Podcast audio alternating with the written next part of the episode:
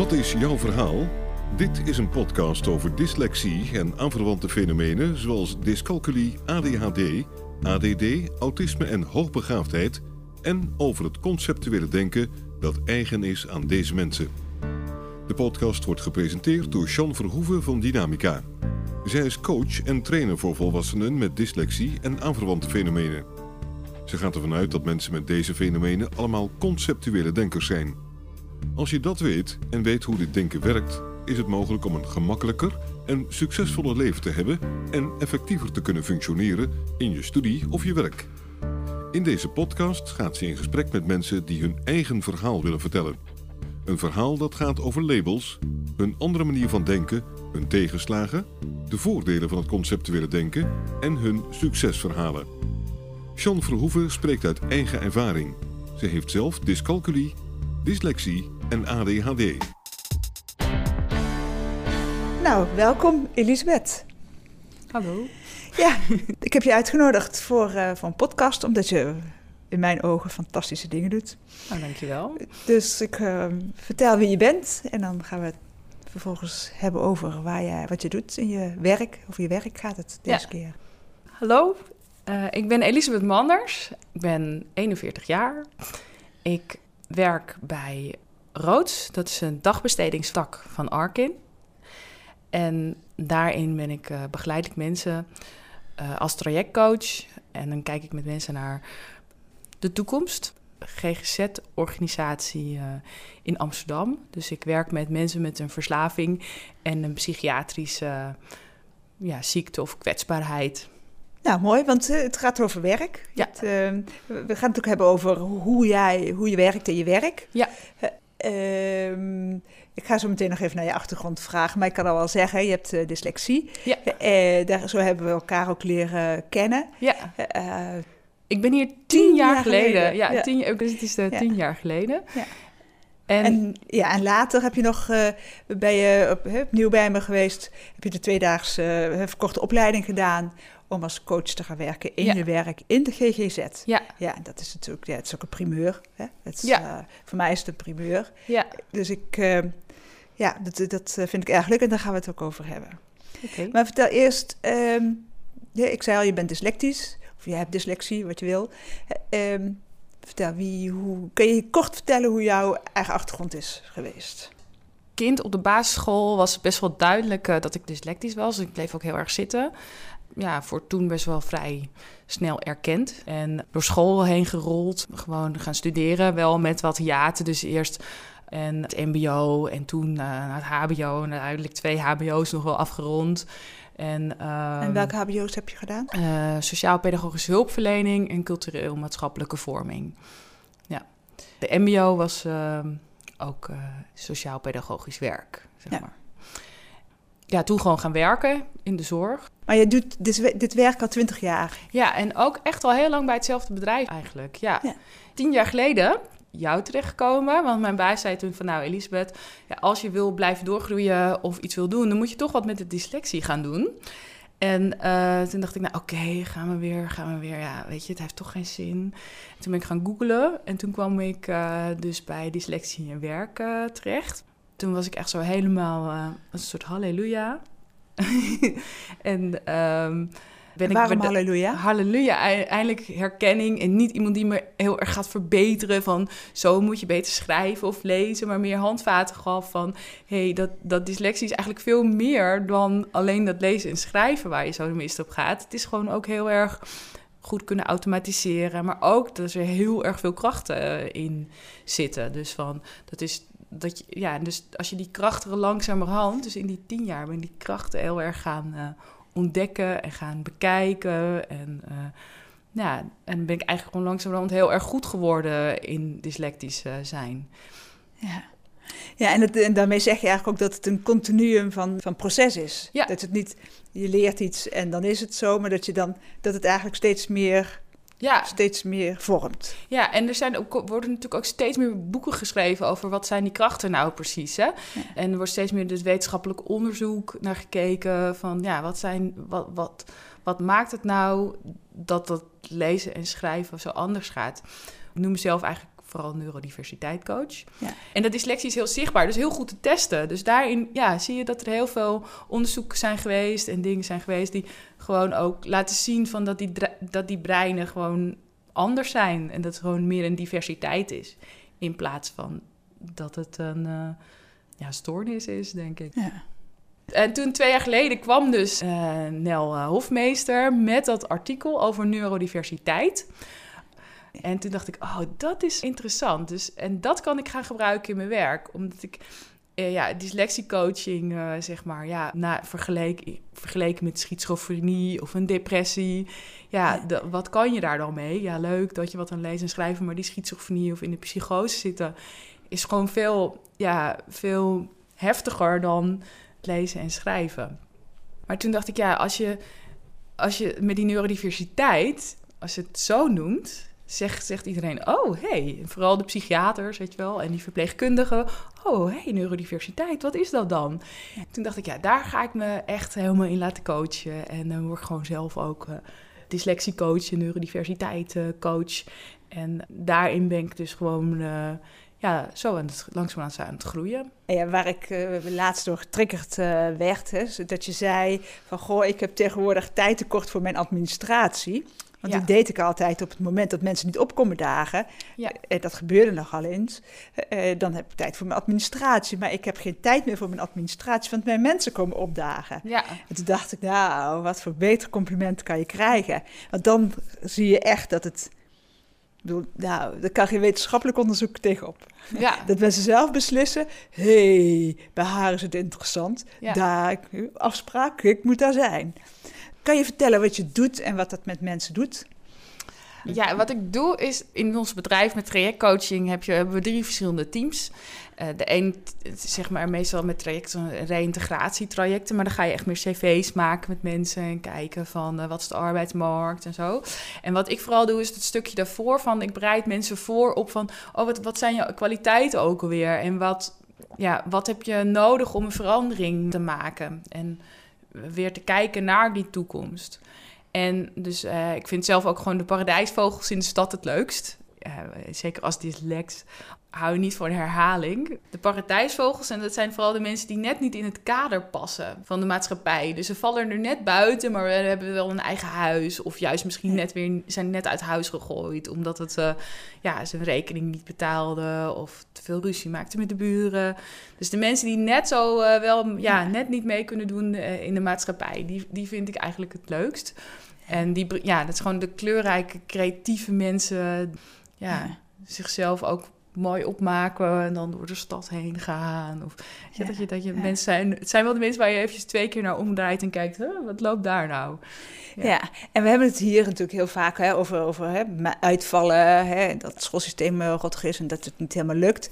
Maar jij werkt echt met mensen die, eh, waarvan het echt, echt niet lukte om in de maatschappij mee te draaien, Nee. zoals er van je verwacht wordt. Ja, ja en Ja. Daar, daarom ben ik juist, juist ook zo goed eh, in mijn Ja. werk. Omdat ik zelf heel goed weet hoe het is om ja, buitengesloten te worden vanwege, vanwege iets waar je gewoon helemaal niks aan kan veranderen en niks aan kan doen. Van wat, wat kan het zijn dat ze wel weer mee kunnen draaien in die maatschappij en wel hun plekje kunnen vinden?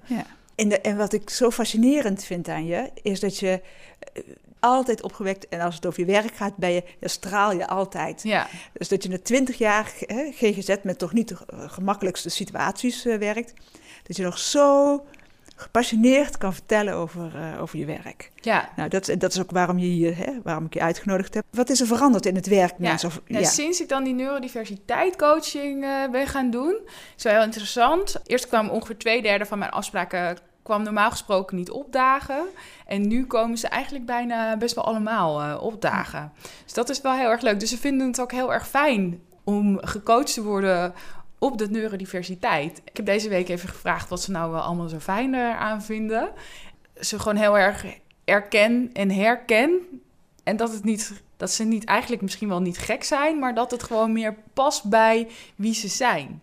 Maar, dat, Maar zo werk ik wel eigenlijk. Dus dan lopen mensen vast en dan zitten ze en voelen ze zich heel erg gek. Want dan hebben ze even geen woorden naar dingen Ja. bijvoorbeeld. Dan loop je, zitten ze te denken van, oh, wat moet ik nou eigenlijk zeggen? En dan zeg ik, kijk, kijk, dit is echt iets van dat neurodiversiteit. Dat je zoveel gedachten in je hoofd tegelijkertijd hebt, dat je gewoon even niet meer weet welk voorbeeld je moet gaan benoemen. Ja, ja. En, dan, en dan op een gegeven moment vinden we dan vaak wel een voorbeeld. En dan, ehm, wat ik dan als neurodiversiteitscoach heel goed weet, is dat je dan juist met die beelden, dat beelddenken, werkt dan heel erg met voorbeelden. Van de week was ik bijvoorbeeld met het recept, om als voorbeeld te nemen van met een vrouw aan het praten nou, recepten en dan neurodiversiteit. En eigenlijk ja, heeft zij dan geen recept nodig, maar kookt ze gewoon vanuit haar hoofd en weet ze eigenlijk heel goed wat een kilo is. Maar als je dan moet afwegen wat een kilo dan precies oh, is, ja. dan uh, voelt ze zich echt heel klungelig. Ja, ja, die ken ik. En dan leg ik heel erg goed uit aan haar van ja, maar jij hebt geen recept nodig, omdat je gewoon weet hoeveel het is. Maar die andere mensen hebben wel een recept nodig om te koken. En dat is, dat is oké, dat die andere mensen het recept nodig hebben. Maar jij hebt dat niet nodig en daarom hoef jij je niet gek te voelen als jij geen recept nodig hebt. Ja. En daarin puzzelen met mensen, dat is eigenlijk gewoon wel, eigenlijk denk ik wat ze het allerfijnst vinden om te doen. Ja. Ja, ja. Is ook, daar heb ik een legio uh, ja. En dat is, het is een mooi voorbeeld, want dan denk je, ja, recept, waar gaat het nou over? Ja, dat gaat dus over of je goed kan koken, maar dat komt elke keer terug. Als dan zeggen mensen, ja, je moet het zo doen, het staat er toch, waarom doe je het niet van begin af aan? Ja, als, als ze dat moeten doen, dan, nee, bij mij is er dan paniek. Ja. En als ik maar gewoon mag doen hoe het werkt, ja, daar, dan is het oké. maar daarvoor moet je wel weten hoe het werkt bij je. Ja, ja. ja dus dan gaan we, ook bij, gaan we ook samen op zoek naar hoe werkt jouw brein nou eigenlijk en hoe denk jij nou eigenlijk? Ja, kijk, ben je meer iemand die vanuit muziek denkt of uh, vanuit je gevoel of vanuit, uh, nou met die receptmevrouw uh, zeg maar, ook vanuit smaak dus zo gaan we dan kijken van wat is jouw manier van leren en hoe werkt het bij jou en begeleid mensen. Ik behandel geen mensen, dus dat is het verschil. In de psychiatrie heb je ook mensen die begeleiden alleen behandelen.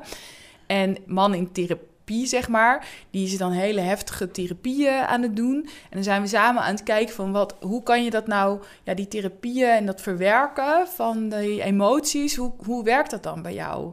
En dan hebben we, hebben vooral gekeken van, nou, van, nou, zijn we erachter gekomen dat hij heel erg veel met muziek heeft. En dat hij bijvoorbeeld dan naar muziekstukken kan gaan kijken, die dan uh, die emotie die hij dan bij die therapie heeft gehad, dat hij die daar, ja, dat hij die met misschien met muziekstukken dan uh, ja, een plekje kan geven. Ja. Waardoor het ook weer makkelijker is om die therapieën te volgen. Ja, dus eigenlijk heel voor de hand liggende dingen. Ja, voor ons wel, ja. maar voor die therapeuten niet. Ja. ja. want die werken volgens het boekje en het moet allemaal cognitief en die snappen dus minder. Ja, vooral de mensen die dus die psychiaters en die psychologen, die kunnen heel goed studeren. En doordat ze zo goed kunnen studeren en uh, rijtjes uh, kunnen volgen, ja, komen ze in die banen. Maar ja, de mensen die uitvallen, zijn juist heel veel mensen die neurodivers zijn. Ja, ja en daar is dan soms wel eens een mismatch. Dus daarin heb ik juist wel echt een taak uh, om te doen. En denk ik dat ze heel erg graag bij mij komen. Ja, dus het, het, het, wordt tijd dat jij ook die uh, psychiaters, psychologen, uh, de, de, andere professionals uh, op gaat leiden in, of gaat scholen in, ja. opleiden is een groot woord, gaat scholen in hoe het zit met neurodiversiteit. Ja, en er is bij Arkin ook wel ruimte voor. Dus we zijn daar ook wel aan het kijken. Mensen hebben er ook wel oor naar. Ze willen ook wel echt ja, mensen verder helpen. Om, ja. En we hebben ook nog, en, en langzamerhand groeit het zo, dus we hebben nog meer langzamerhand meer neurodiversiteit ja, coaches. Eh. Ik heb laatst een uh, podcastopname gedaan met uh, Remco Idema. Hè, dat gaat over de gezondheidszorg en over al die hiaten die er zitten en hoe belangrijk het is dat we professionals zelf hè, ook bezig zijn met hun eigen neurodiversiteit. En um, althans, zo interpreteer ik het dan. Hè, en weten hoe het zit bij ze en dat ze het anders gaan doen dan de norm. Ja. Nou, en dan is dat mooi, want dan sluit jij hier naadloos eh, bij aan. Dat, en ook wat ik mooi vind, is dat je organisatie achter jou staat. dat, je, dat ze zeggen, doe het. Ja. Ja, werk zoals je wil werken. En hoe, hoe vinden collega's dat? Ja, ik krijg ook wel echt steeds meer verwijzingen. Dus ongeveer 80% van mijn cliënten zijn nu ook wel neurodivers. Dus de intakers weten ondertussen ook wat ik doe. Ja, dat is mooi, hè? En dat is ook mooi. En dan zie ik je glimlachen, dat zien de luisteraars niet. Maar hoe fijn het is om gedragen te worden door een organisatie. Ja, ja. En dat, dat, dus, dat is er ook. Ja. Dat bestaat ook. Dat ja. vind ik erg, uh, ja. erg mooi. En als ik mezelf mijn eigen krachten goed weet in te zetten, kan ik dat ook aan andere mensen ja, laten zien in delen. En dat, dat uh, zeggen mensen, in me, dat zeiden mijn klanten ook deze week, dus heel erg tegen mij van, oh ja, je, je, geeft altijd zelf voorbeelden van jezelf. Dat en hier en hier loop ik tegenaan, weet je wel, weer als ik weer eens ruzie met mijn baas heb of uh, ja, stomme dingen thuis doe. Uh, ja, weer een chaos van maak. Ja, dat stukje menselijkheid, dat is ook iets wat ik echt als neurodiversiteit heel erg gebruik. Ja, je had het al over hè, krachten en dyslexie. Uh, kan je wat voorbeelden noemen van wat, wat is jouw kracht als dyslecticus? Heel erg goed weet hoe het is om uit te vallen. Ja. En dat hebben mensen die in de psychiatrie en verslaafd zijn ook. ik vind dyslectisch zijn niet meer zo ernstig een stoornis als gewoon een diversiteit. Ik ben gewoon anders en dat is helemaal oké, okay, dat je anders bent. Dus... Maar hoe ga je om in, in vergaderingen? Want jullie moeten nog steeds vergaderen. Je moet nog steeds vergaderen. Ik notuleer niet meer. Nou, door te zeggen van, uh, nou, vraag niet om mij te notuleren. Dat kost mij heel erg veel tijd en heel erg veel energie. Als ik een notulen uit moet werken, ga ik dat in de puntjes doen. En uh, ja, ik kan wel heel goed samenvatten. Maar dan ga ik dat dan weer uh, ja, heel mooi. En dan moet ik weer die taal. En, ja. en dan zeg ik, nou ja, als je wil dat ik iets bijdragen aan die vergadering, ik kan heel goed voorzitten. Dus als je wil dat ik iets doe, uh, ga ik voorzitten. Of je krijgt een dus mindmap van ja, me. maar als je daar iets tegenover zegt... Want de voorzitter wil ook niemand, tenminste, ik deed ook altijd, maar ik wil ook niemand. ik, nou, kom maar. Ja. Hè?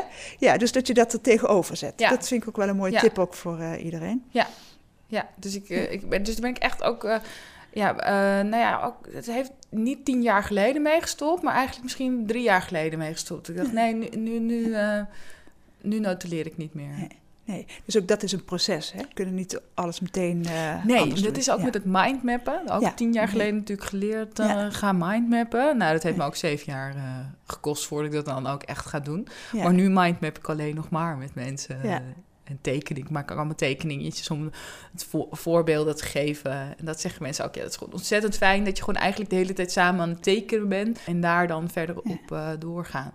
En wat doet dat met mensen? Kan je een voorbeeld geven hoe mensen dan reageren? Het mooiste voorbeeld wat ik zelf vind, was dat we... Ja, en, en daarmee begon dus te, te mindmappen. En, en na die mindmap was het eigenlijk al genoeg.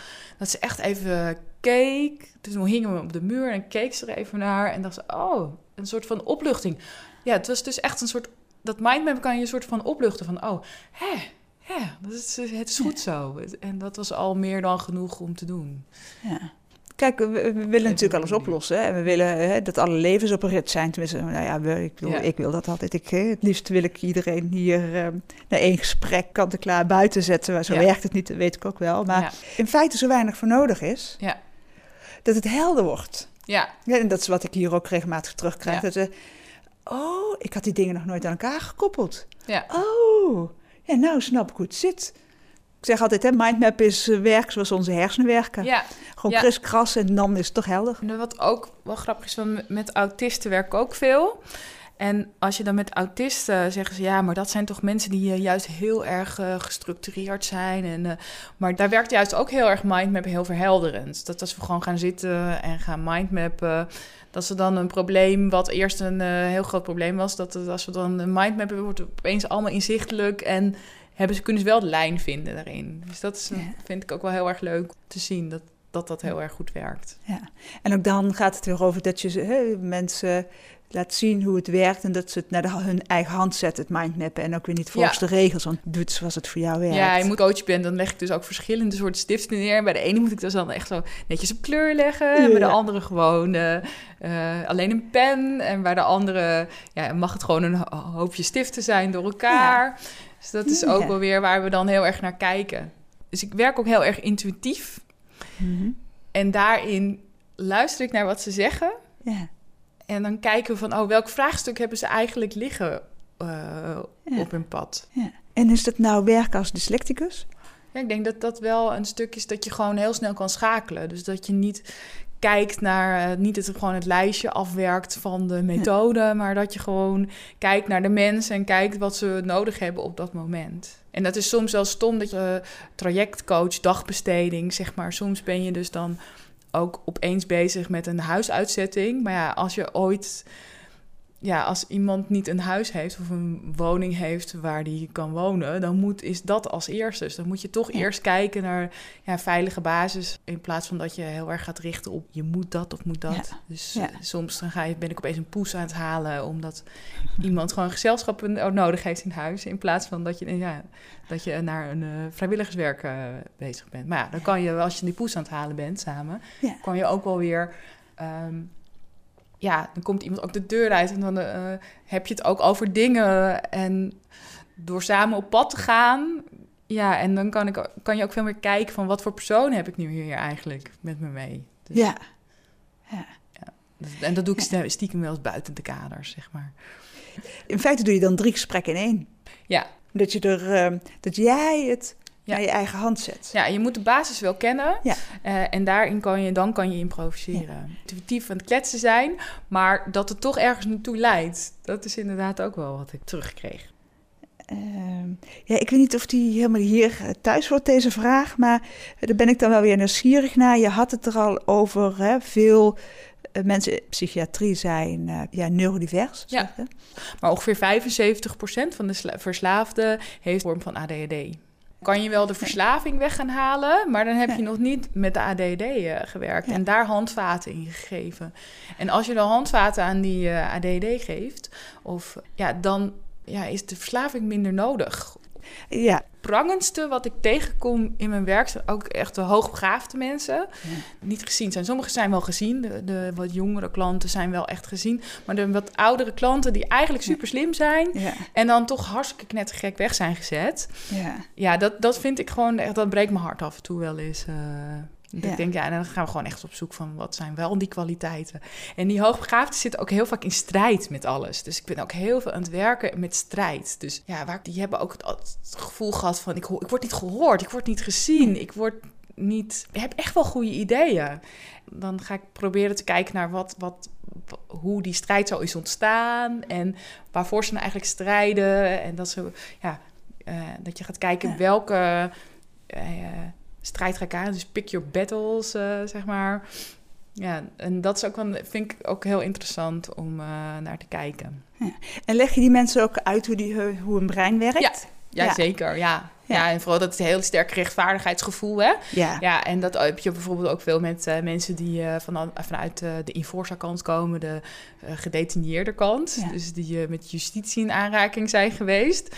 Ja, die, daar heb ik het. Ja, dat- hoe werkt het een grote rechtvaardigheidsgevoel nou? En ja, dat je altijd eh, ja, op een gegeven moment dat, er, dat, je, dat je hier gaat vervelen en dat je daardoor ook gaat gebruiken. Of ja, wat ik ook, En- ook een en- leuk ja. voorbeeld van die justitieklant is dan dat ik ook echt, echt eens een gesprek met ze aangaan van of En wat, wat gebeurt er dan met die mensen? Wat, hoe reageren ze dan? Nou, eerst wilden ze er niet over praten. En dan op een gegeven moment denken ze... Oh, maar Elisabeth luistert wel echt, echt naar me. Is van, goh, ja. Ja. En, en dan komen er wel leuke, leuke gesprekken naar voren. Ja. Ja. En, dan, en sommige mensen willen er dan ook niet over praten. Als je het dan echt serieus gaat nemen... Ja, vinden ze dat nog gewoon wel eens echt moeilijk. En dan op een gegeven moment dan komen ze gewoon dus toch niet meer ja, op gesprek. En dan gaan ze gewoon, eh, ja, blijven ze toch in hun... eh, ja, toch in die negatief ja, spiraal zitten. Ja, kan niet iedereen, Nee. niet iedereen verandert. Hè? Niet Nee. iedereen. Het is echt heel moeilijk om er wel echt uit dat wereldje te komen en echt eh, uit die verslaving te komen. Of ja, een psychiatrische kwetsbaarheid is ook niet altijd op te lossen. Het is gewoon meer om mee te leren leven. Ja, hè, want ik heb het je een aantal keer horen zeggen, zo van... Oh, had ik dat, hè? Dat de klant, ook jouw klanten zeggen van... Oh, had ik dit maar eerder geweten? Oh, hè, waarom wordt dit niet verteld? Eh, dat het toch zoveel inzicht oplevert als je weet dat, het een, dat we een andere Ja, manier van denken Heel hebben. erg veel rust Ja. levert het op. Het Ja. levert het mensen op dat ze waarom ze nou niet begrepen zijn en waarom ze nou niet gezien zijn. En, en van, vanuit die rust kan je veel makkelijker weer de wereld opnieuw instappen en kan je veel makkelijker weer een baan ja, laten slagen. Ja, precies. Dus en en ook, al, ook al lukt die baan niet of zo, maar dat je, dat je weet dat je, dat je niet gek bent. Ja. Ja. En dat je de dikke pech hebt dat, dat het leven zo gaat. Maar Maar ja, ik vind, ik vind ook niet zoveel, ja, ik vind ook niet zoveel heel veel gek. Ja, En is dat de kwaliteit van jou als eh neurodiversiteit? ja en misschien dat het, ja, Ja, er zit denk ik wel echt heel erg kwaliteit in. En dat komt ook omdat je, ja, misschien ook weer omdat je zelf, dat we zelf willen zien of kunnen zien Ja. op dat moment. En Ja. ja, dat weet ik gewoon zelf heel goed. Want ik weet nog toen ik zeg maar die CITO-toets ooit deed, stond ik echt heel erg verbaasd dat er dan HAVO uitkwam. Nou, toen ben ik toch naar de LBO eh, gestuurd. Maar dat is echt wel achteraf bedacht dat ik denk, ja, zie je wel, dat HBO zit er gewoon wel altijd in. Ja, Ja, dat is dan. En dan weet ik ook waarom. Hè. En het kon toen ook niet anders zo. En dat is gewoon zo als het is. Nou, misschien is dat wel. Hè. We gaan Ja. toch lekker wel kijken of deze klant wel past binnen een kadertje in die maatschappij. ja strijd. Als ik eh, een beetje Ja, praat. voor sommige mensen moet ik soms wel echt even strijden. Ja, je moet wel voor mensen strijden. Echt maar dat je, voor dat ze opkomen. Van, kijk nou eens wat voor kwaliteiten ze hebben. ja. En kijken wat er wel in zit. En eh, zet deze klant niet zomaar weg. Of eh, eigenlijk een heel eh, slim mens. Eh, ja. Ja, heb je, heb je tips voor, voor professionals hè? Die, die hier naar luisteren en die eh, denken of weten van goh, ik moet het anders doen, maar het lukt me niet. Nou, eh, vooral eh, naar professionals in de zorg. Ja, Heel veel ja. mensen hebben volgens mij echt veel, veel meer mensen zijn denk ik dyslectisch of ADD'ers. En ga dat onderzoeken en ga dat inzetten. En ga dat gebruiken in je werk. Ja, Dat is denk ik eigenlijk belangrijk, want ja, ja, mensen Ja. hebben je nodig. Dus eh ik praat wel eens met, eh, durf aan, hè, ga het aan. ja, met mensen over binnen het onderwijs. En, of in een podcast eh, over het onderwijs hebben we het erover dat hè, mensen, kinderen in de klas, een voorbeeld nodig hebben van hoe het. Nou ja, dat het handig is dat er eens een stuiteljuf voor de klas staat. Of een, een stuiterdocent of een dyslectische. Zodat ze, hè, ze- mensen zich kunnen, kinderen, jongeren zich kunnen herkennen in de docent. Want dan wordt het al normaler. Dat hebben mensen in de, in de hulpverlening natuurlijk ook nodig. Dat ze iemand voor zich hebben die het ook niet allemaal Ja, even gewoon gemakkelijk hele doet. menselijke mensen. Of Ja. gewoon zegt van, ja, oh, Geen idee. eh, mijn aantekeningenmap eh vergeten. Ja. ja, dat vinden ze ook heel erg fijn als ik dat doe. Dus, dus als ik echt zo die fouten maak, benoem ik het ook wel heel erg sterk. Van, oh, ik heb echt vandaag eh, een beetje, Ja. ben ik lekker cha- chaotisch hoor. Ja. En dat vinden mensen ook fijn om mijn eigen valkuilen te zien. Ja, Ja. ik ben, dat is, eh, iemand zegt dan ook, nou, ik, ben, ik vind jou gewoon een lekker gewoon mens. Je bent eigenlijk is een gewoon normaal mens. Ja, Dus de tip is, ben, doe, gewoon. Ben, Ja. ben gewoon wie je bent. Ja. En, ma en maak fouten of maak, laat, laat zien wat het, het leven niet altijd eh, Nee. geordend is. Nee, ja, en zeker voor mensen die misschien wel bij hetzelfde bedrijf eh, werken, eh, Ja. zeg maar, kom naar me toe. Ik wil best een beetje kletsen of even kijken. Dus eh, Ja, samen hoe je je eigen kracht in kan gaan zetten, dat, ja, dat kan ook. Ja. En ben je nu ook nog, ehm, stel dat een eh, professional van eh andere ge- gelijksoortige organisatie hier luistert en denkt, "Ah, ik wil dat zij bij ons komt vertellen hoe dat zit. En, eh, Oh ja, kan ook. Eh, Ga je, kan je collega's opleiden weer tot neurodiversiteitscoaches? Eh, er komen wel wat vragen van collega's langzamerhand. Eh, nu ik ook meer mensen aan het coachen ben. Van hé, hey, dat, daar heb ik misschien eigenlijk ook zelf wel last van. Eh, of Ja, eh, daar ja. kan ik zelf ook wel wat mee. En eh, dus eh, ja, daar kan, Ik, eh, daar kan ik wel wat mee. Dat is misschien wel een mooie afsluiter. Uitkomen voor je eigen neurodiversiteit. Ja, Kan je wel zowel je klanten helpen, als dat binnen de organisatie Ja. veel meer besproken wordt. En dat collega's er ook voor uit kunnen komen of zich Ja. herkennen. Dus het is echt en ook een antwoord sneeuwbal. op kunnen geven. Ja. En, en mensen een alternatief kunnen geven voor hun gekke brein. Ja. ja, zowel van de professional zelf als voor de de klant. pres- en de klant zelf. Ja. Ja. Hun mooie brein moet je eigenlijk zeggen. Ja. Ja, ja, ja, een mooie brein. Maar zolang je er niks van weet, is het wel ja. complex. Ja, ja, ja, ja, ja. ja, precies. Ja. Dankjewel, Elisabeth. Elisabeth Manders van, zeg nog een keer je organisatie, want dat eh, mag in deze podcast, eh, ook Elisabeth van de Manders organisatie. Van Roots. En eh Roots is onderdeel van Arkin. Ja. En als er meer mensen willen weten hoe je werkt, neurodiversiteit in de organisatie en hoe leuk het kan zijn, Ja, Dan dan, vraag mag je gewoon even... Ja, kan je Ja. even Roots eh, mailen of bellen en even naar me vragen. En dan Ja. kom je dan, vast bij eh, me terecht. dankjewel. Wil je reageren op deze podcast of heb je vragen? Stuur dan een mail naar podcast.dynamica.nl. De reacties zullen worden meegenomen in volgende podcasts. John Verhoeven geeft coaching, workshops en trainingen. Wil je meer informatie? Kijk dan op www.werkendyslexie.nl of www.geniaaloprechts.nl of bel 020 639 1099 020 639 1099. Jean Verhoeven heeft twee boeken geschreven over dyslexie: Slimmer dan je baas en Dyslexie, Stoornis of Intelligentie. Deze boeken zijn te koop in elke boekhandel. Stuur de podcast door naar iedereen waarvan je vindt dat ze meer zouden moeten weten over dyslexie, ADHD, ADD, dyslexie, dyscalculie, autisme en hoogbegaafdheid en het conceptuele denken. Deze podcast is gemaakt in samenwerking met Marcel de Hoog van Storytelling Media. Hij verzorgt de technische, redactionele en morele ondersteuning. Tot de volgende aflevering.